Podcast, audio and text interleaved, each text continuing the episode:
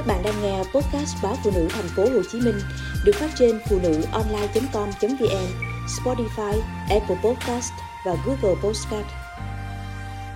Khảo sát về tình trạng mất ngủ để nâng cao chất lượng điều trị. Bệnh viện Nhân dân Gia Định vừa thực hiện nghiên cứu về bệnh lý giấc ngủ.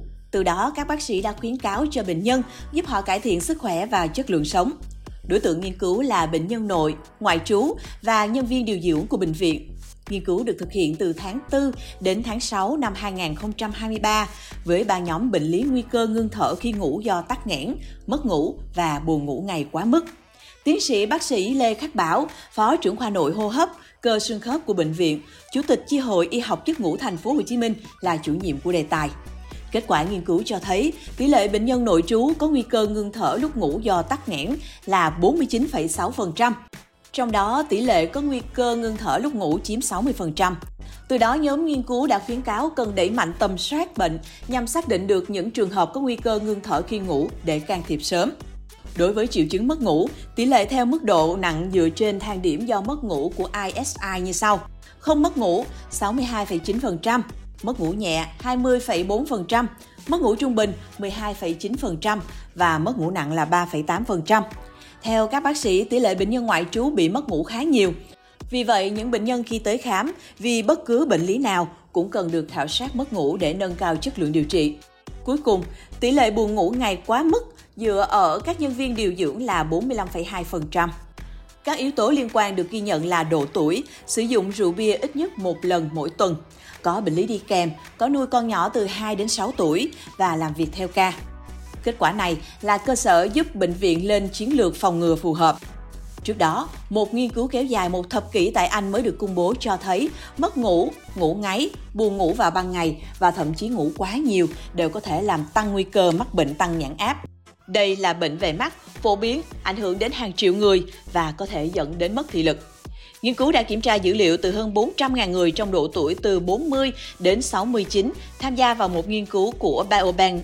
Nghiên cứu nhằm xem xét toàn diện các giấc ngủ dẫn đến bệnh tăng nhãn áp, nguyên nhân hàng đầu gây mù là và ước tính sẽ ảnh hưởng đến 112 triệu người trên toàn thế giới vào năm 2040.